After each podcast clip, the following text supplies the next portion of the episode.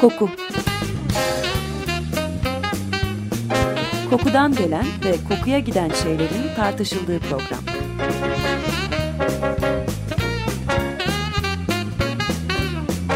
Hazırlayan ve sunan Vedat Ozan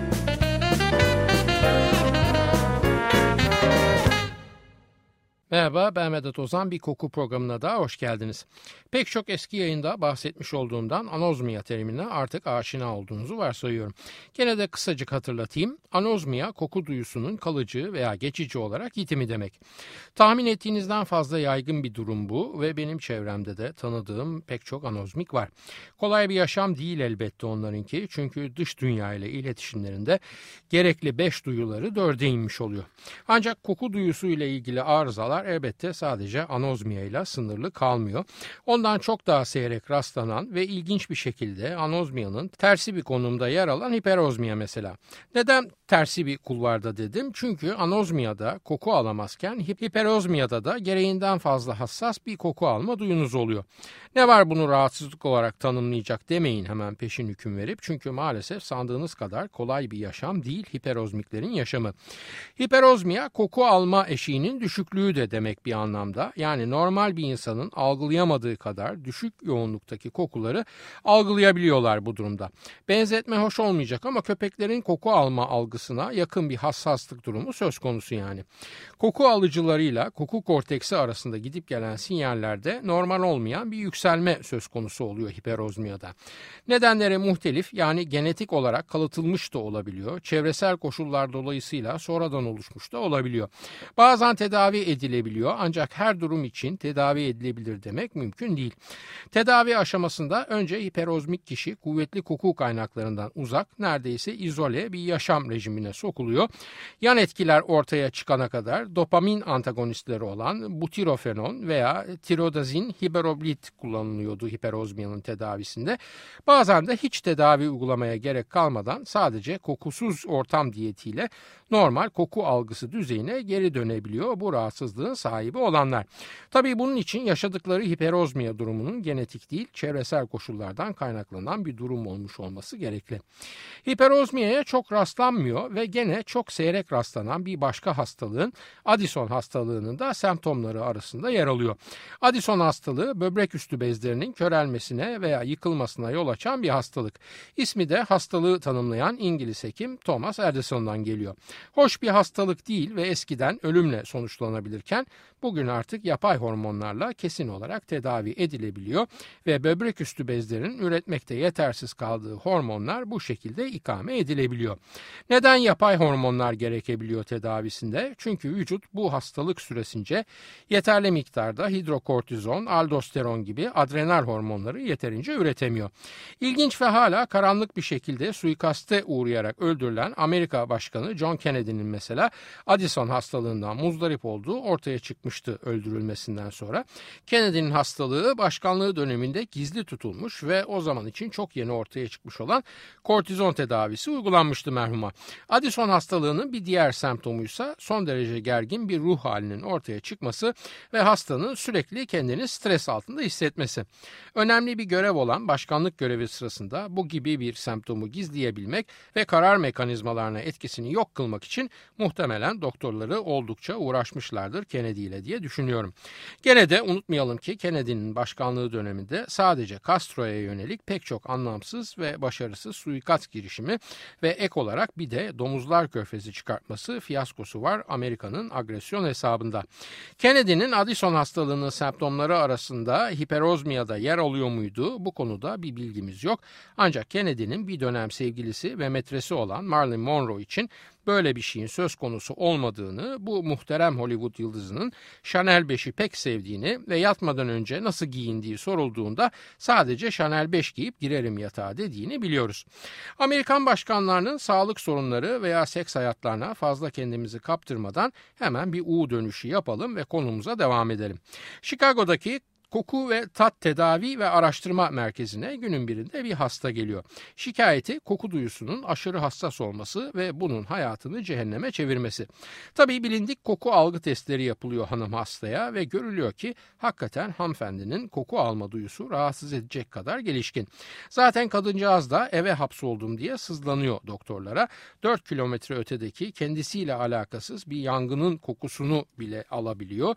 Yüz yüze konuşurken karşısındakinin yediği yemeğin diş aralarında kalmış kokusunu hemen duyabiliyor. Bir dükkana girdiğinde raflardaki ürünlerin kokularından kurtulmak için adımını hemen terse çevirip dışarı kaçmak zorunda kalıyor vesaire. Yaşam kalitesi adına ızdırap verici bir durum yani. Şimdi koku seven biriyseniz size bu durum şikayet edecek bir durum gibi gelmeyebilir ve hatta o hassaslığa talip bile olabilirsiniz. Ancak hiperozmiya söz konusu olduğunda iş keyif olmaktan çıkıyor. Farz edin ki işitme duyunuz aynı şekilde aşırı gelişmiş olsun ve kaldırım kenarlarındaki çimlerin rüzgarda çıkardığı sesi bile iki dev hoparlörden duyuyor gibi olun. Üstelik rüzgarın zamanı yok ve bu başkasının duymadığı gürültüyü Gündüz olduğu gibi gece de duymak zorundasınız ve uyuyabilmek için tek şansınız kulağınıza pamuk tıkayıp öyle yatağa yatmak. İşte aynı duyguyu kokuyla yaşadığınızda o kulağa tıkadığınız pamuğu burun deliğinize yönlendirmeye şansınız da olmuyor. Neden? Çünkü nefes almak zorundasınız ve ciğerlerinize çektiğiniz havanın vücudunuza girdiği kanalla koku moleküllerinin beyninize seyahat etmeye başladığı kanal aynı. Yani burnunuz hem nefes almaya yarıyor hem de koku almaya ve kokudan vazgeçeyim diye nefesinizi feda edemezsiniz. Hanımefendinin rahatsızlığının Addison hastalığı olduğu saptandıktan sonra tedaviye geçiliyor ve nispeten durum iyileşmeye başlıyor. Koku ve tat tedavi ve araştırma merkezindekiler de kendilerine gelen bu ilginç başvuruyla beraber başka bir şeyi düşünmeye başlıyorlar. Acaba bazı meslekler bu rahatsızlık veren hiperozmiya durumunun yani kokulara karşı aşırı hassas olma halinin olumlu bir yöne evrilebileceği meslekler olabilir mi? Kafalarında bu soru uyanınca da muhteremler hemen kağıt kalemi önlerine alıp koku duyusunun gerekli olduğuna inandıkları meslekleri yazmaya başlıyorlar ki bu meslek sahipleri arasında bir araştırma yapsınlar. Bakalım bu mesleklerin sahipleri bizden farklı mı veya onları mesleklerinde başarıya götüren aslında hastalık olarak bilinen bu koku alma duyusundaki hassasiyetin fazlalığı mı? Tabii akla gelen ilk meslek parfümörlük oluyor ancak ciddi ve güvenilir bir araştırma yapabilmek için denek sayısının tatmin edici adette olması gerek ve parfümörlerin sayısı o kadar az ki testi yapabilmek için yeterli sayıya ne yapsalar da ulaşamıyorlar. Ardından akıllarına şarap tadımcıları geliyor. Bu meslek grubunu incelemeye başladıklarında da hayretle şunu görüyorlar ki şarap tadımcıları arasında şarabı neyin lezzetli yaptığı konusunda bir fikir birliği yok. Onun da ötesinde şarap düşkünlerinin denedikleri ürüne yönelik yorumlarının her zaman sanıldığı gibi lezzet duygusuyla ilgili olmadığını şarabın renginin de lezzetle ilgili pek çok yanılsamaya yol açabileceğini fark ediyorlar. E araştırma koku üzerine yapılacaksa renk algısının konuyla ne ilgisi olabilir diyerek şarap tadımcılarını da ellerinin tersiyle bir kenara itip başlıyorlar kara kara düşünmeye. Ne yapacaklar da koku alma duyusunun işin içinde olduğu ve hatta meslek sahibine ayrıcalık kazandırdığı bir mesleği bulabilecekler. Al takke ver külah derken sonunda diyorlar ki kardeşim biz gidelim Chicago'nun en ünlü 10 10 restoranının şefini arayalım. Eğer kabul ederlerse de bakalım bu insanların koku alma duyuları ne alemde ve mesleklerini nasıl etkilemiş. En ünlü restoranları hedef seçmelerinin sebebi bu restoranların şeflerinin yani aşçılarının zaten meslekte rüştünü ispat etmiş kişiler olmaları ve bu yüzden de en ünlü 10 arasına girebilmeleri. Düşünceleri de bu şeflerin koku tanımlama yeteneklerinin olağanın üzerinde olduğu yönünde.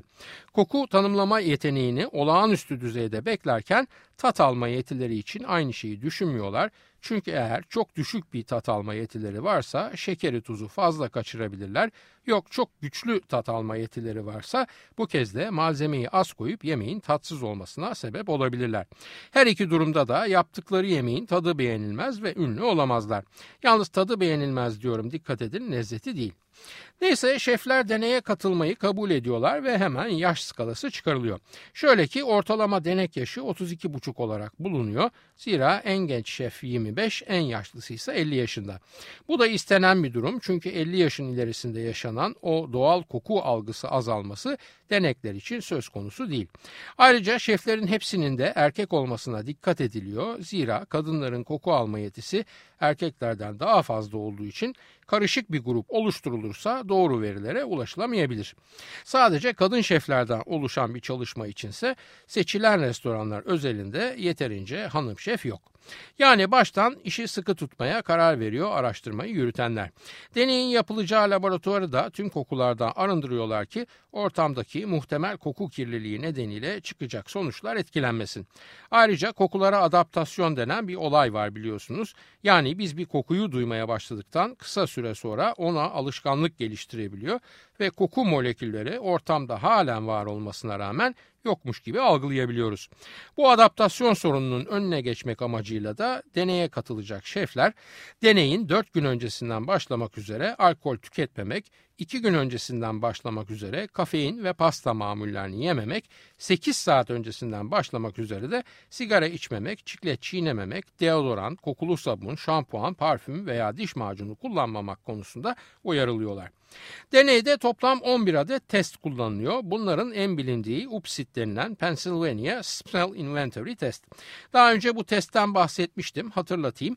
Bu test 40 değişik kokunun kazı kokla şeklinde kartlara yerleştirilmesi ve bu kokulara eşlik eden standart bir seçenekler dizisiyle koku tanımlayabilirliğini ölçmek üzere kurulmuş oldukça yaygın bir test yöntemi.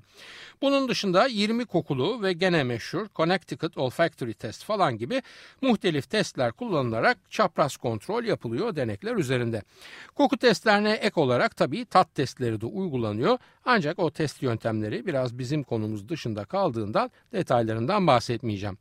Evet şimdi geldik bu kadar hazırlıktan sonra gerçekleştirilen bu deneyin sonuçlarına. Ancak her zaman olduğu gibi sonuçlara ve sonuçların yorumlanmasına geçmeden önce müsaadeniz olursa bir kahve molası verip soluklanalım sonrasında devam ederiz.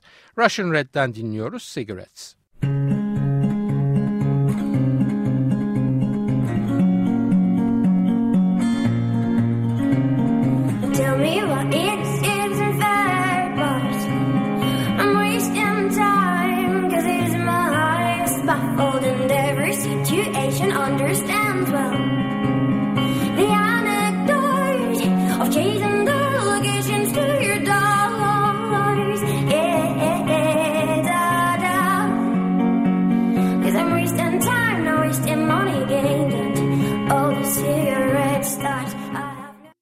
Radyosunu yeni açanlar için hatırlatıyorum. Açık Radyo 94.9 Koku programındayız.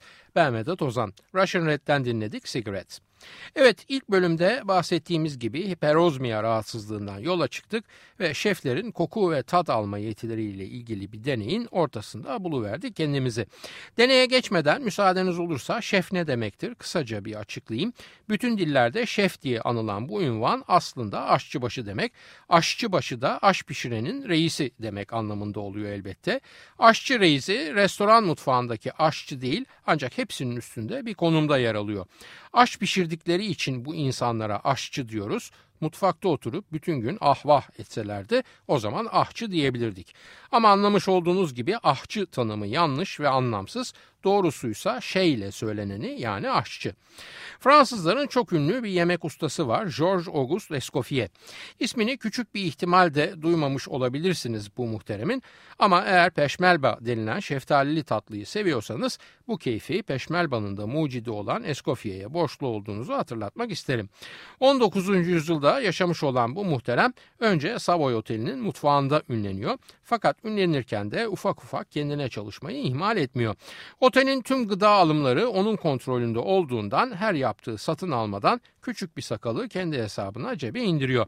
Dönemin parasıyla 3400 poundluk şarap ve içkiyi de cebellezi ettikten sonra tam kovulmak üzereyken beraber suçlandığı yol arkadaşı Cesar Ritz ile beraber zaten tezgahını kurmuş oldukları yeni ve rakip bir girişim olan Ritz Oteli'ni hayata geçirip oraya zıplıyorlar.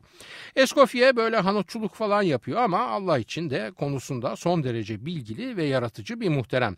Yazmış olduğu Le Guide Culinaire isimli kitap kitap hala mutfak sanatlarının kutsal kitabı muamelesini görüyor. Escoffier'in yemek dünyasına tek katkısı hazırladığı tarifler değil elbette. Aynı zamanda 14. yüzyıldaki ordu mutfaklarının örgütlenmesini ilham alarak bir de Brigade de Cuisine kavramını ortaya atıyor. Bu kavram da hala geçerli ve bütün büyük restoranların mutfakları bu Brigade de Cuisine yani Türkçesiyle yaklaşık mutfak tugayı veya mutfak ekibi denilebilecek örgütlenme şeması üzerine inşa ediliyor.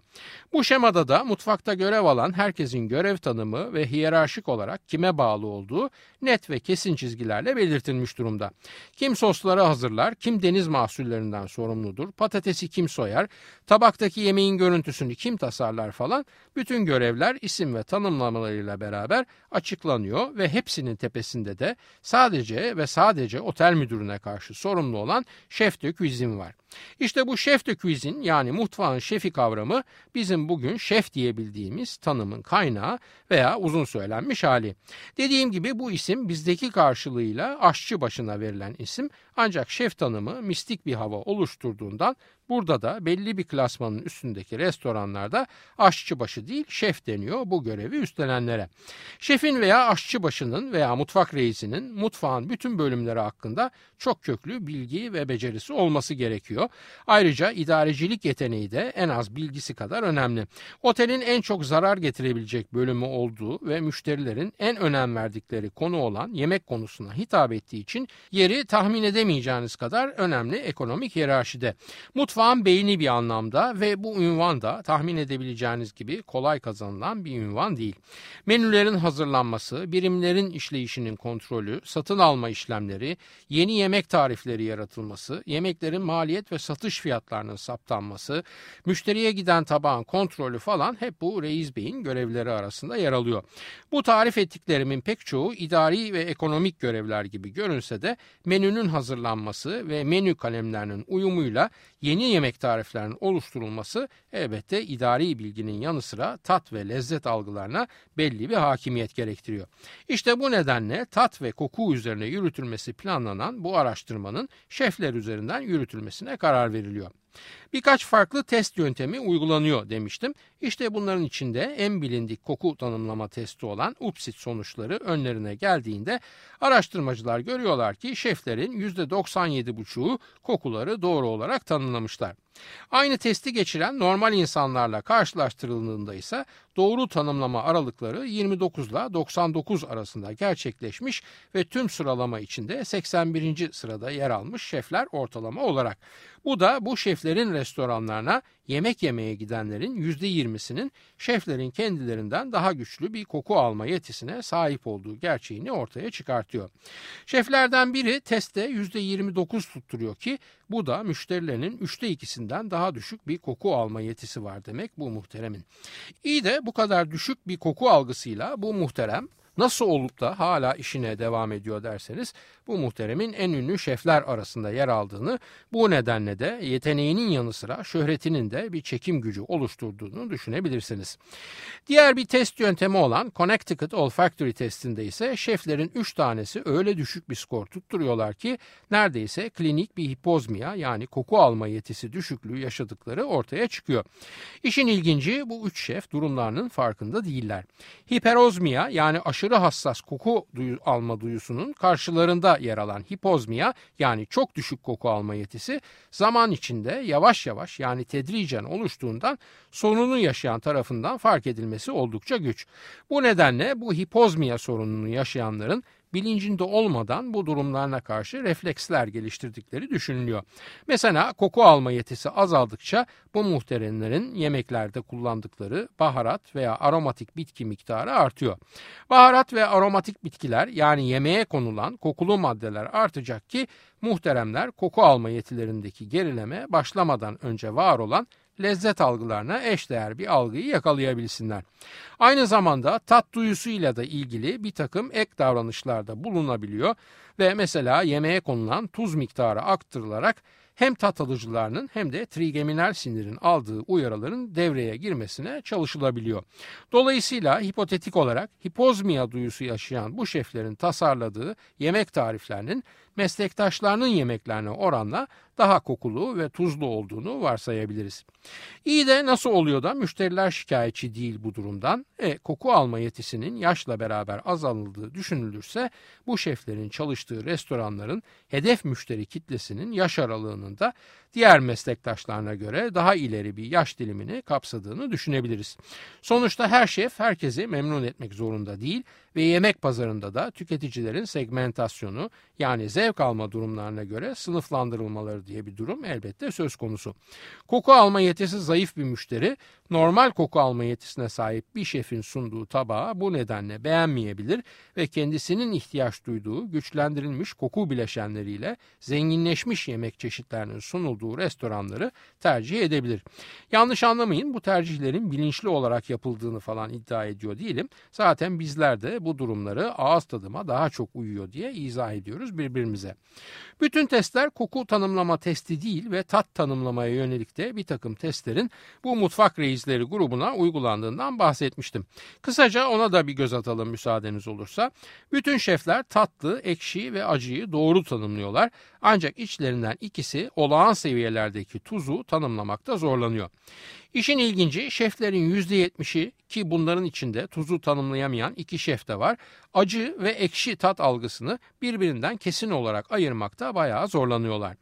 Her verilen değeri doğru olarak tanımlayan, birbirine karıştırmayanların tüm şef grubuna oranı ise %30. Şaka gibi değil mi? Ama şunu unutmayın ki bu testler olağan kabul edilen miktarlarda uyaran verilerek yapılıyor. Oysa hepimizin bu olağan kabul edilen değerler konusunda sapmalarımız var ve bizler de bu sapmalara uygun yemek hazırlayan şeflerin sundukları tabakları tercih edebiliyoruz. Sonuçlarda dikkat edilmesi gereken bir diğer nokta tat algısında yoğun sorun yaşayan şeflerin %60'ının Aynı koku kendilerine tekrar tekrar verildiğinde algı ve tanımlamalarından bir şey kaybetmemiş olmaları. Bu ne demek? Bu demek ki bu şefler kokuya adaptasyon durumuna direnebiliyorlar. Bütün gün mutfakta aynı kokulara maruz kalan şefler için bu çok önemli bir durum. Koku varsa ve adapte olup onu artık alamaz hale gelirlerse bu kez aynı yemeğin lezzetinde sabah sunulanla akşam sunulan arasında bir farklılık ortaya çıkabilir ve bu da standartlar açısından bakıldığında hiç de istenen bir durum değil elbette. Bütün koku ve tat testlerinin toplamına baktığımızda olağan kabul edilen değerler doğrultusunda şeflerin koku konusunda %70, tat konusunda ise %30 bir düşüklük gösterdiği görülüyor. Ayrıca konuya giriş başlığımız olan ve bu çalışmanın yapılmasının da nedenini oluşturan hiperozmia yani aşırı duyarlı koku alma yetisi deney grubundaki hiçbir şef için tanımlanmıyor. Demek ki pazar segmentasyonlarını kale aldığımızda ünlü bir şef sayılmak için aşırı duyarlı tat ve koku alma yetisine sahip olmak beklentinin aksine hiç de geçerli bir durum değil. Şunu da ekleyelim, koku alma yetisi düşük çıkan şeflerin koku tanımlama yetileri o kadar da düşük değil. Bu ne demek? Bu şu demek kokuyu almakta zorlanıyor olabilirler ama bir kez kokuyu algıladıklarında şıp diye onun ne kokusu olduğunu söyleyiveriyorlar. Yani aklımıza şunu da yerleştirmemiz gerekiyor ki koku algısıyla koku tanısı aynı şeyler değil ve farklı kulvarlarda farklı yeteneklerin kapısını açabiliyor bu iki farklı tanım. Efendim hanımların koku alma yetilerinin erkeklere göre çok daha yüksek olduğu bir gerçek. Buna bakarak da şunu diyebiliriz ki hanımlar erkeklere oranla daha az koku unsuru katılmış yemeklerden keyif alabilirler. Acaba bu koku alma yetisi düşük şeflerin hazırladığı bol kokulu madde yani baharat veya aromatik bitkiler içeren tabakların sunulduğu restoranların daha çok erkek müşterilerin tercihi olduğu sonucuna götürür mü bizi? Mantıken öyle olması lazım ama muhtemelen eşlerinin seçtiği restorana gitmeye pek de itiraz etmiyordur hanımlar. Ama eğer seçim beylerden değil de hanımlardan bekleniyorsa onların tercih ettiği restoranların nispeten hafif yemeklerinin bu beyleri pek tatmin etmeyeceğini düşünmek sanırım yanlış olmaz. Bugünkü kıssadan bize düşen hisse ne? Demek ki bir restoran işletecekseniz ve eğer mekan tasarımı veya konsept üzerinden değil de müşterilerinizin lezzet açısından değerlendirme yapmasını önemsiyorsanız seçtiğiniz hedef kitlenin lezzet algısına uygun menüler tasarlayacaksınız. Herkesi birden lezzet konusunda tatmin edemezsiniz. Çünkü lezzet bileşenleri olan koku ve tat alma duyularına karşı hepimiz aynı hassasiyette değiliz. Denek grubunda yer alan şefler de muhtemelen kendi zaaflarının bilinçli olarak ayırdığına varmadan bir şekilde kendi lezzet algılarıyla örtüşen niş bir kesimi müşteri edinmişler ve bundan dolayı da başarılı addediliyorlar. Peki evde bu durum nasıl kendini gösterebilir? En basit örnekle hanımların hazırlamış oldukları yemekler önlerine geldiğinde bu gruba giren beylerin daha tadına bile bakmadan tuzluk ve biberliğe uzanmaları sanırım bu saptamanın en belirgin örneği olabilir. Şimdi ne dedik? Kadınların koku alma yetisi daha güçlü. Bu ne demek? Bu daha hafif bir tabak yemekten hanımlar keyif alabiliyor demek. İyi de bir de araya yaş farkı koysak yani gençken daha gelişkin olan koku duyusunun da genelde daha genç olan kadının lehine çalıştığını varsaysak garibim koca nasıl olacak da yediğinden lezzet alacak. Elbette zaman geçtikçe kadının yetisinde de düşme olacak ama hanımları da kolay yaşlandıramayız. Üstelik o yaşlandıkça erkeğin de paralel olarak yaşlandığını ve aradaki makasın sabit kaldığını düşünürsek lezzet konusunda uyumlu ve romantik bir eşleşme yaşayabilmek için sanırım kadının erkekten yaşça büyük olduğu durumların daha uygun olduğunu kabul etmemiz gerekecek. Haftaya bir başka kokuda buluşmak üzere hoşçakalın diyorum efendim. Soru, öneri, eleştirileriniz için e-posta adresimiz kokuprogrami.yahoo.com Yayınlarımızda adı geçen konulara ilişkin görselleri az sonra facebook.com Taksim Vedat Ozan Koku adresinde de görebilir. Soru ve yorumlarınızı oraya da yazabilirsiniz. Ben Vedat Ozan, radyonuz kokusuz kalmasın sevgilerimle.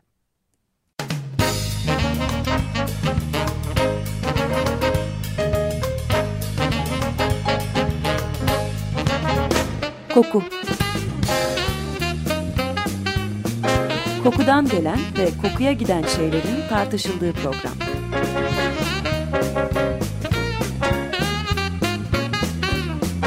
Hazırlayan ve sunan Vedat Ozan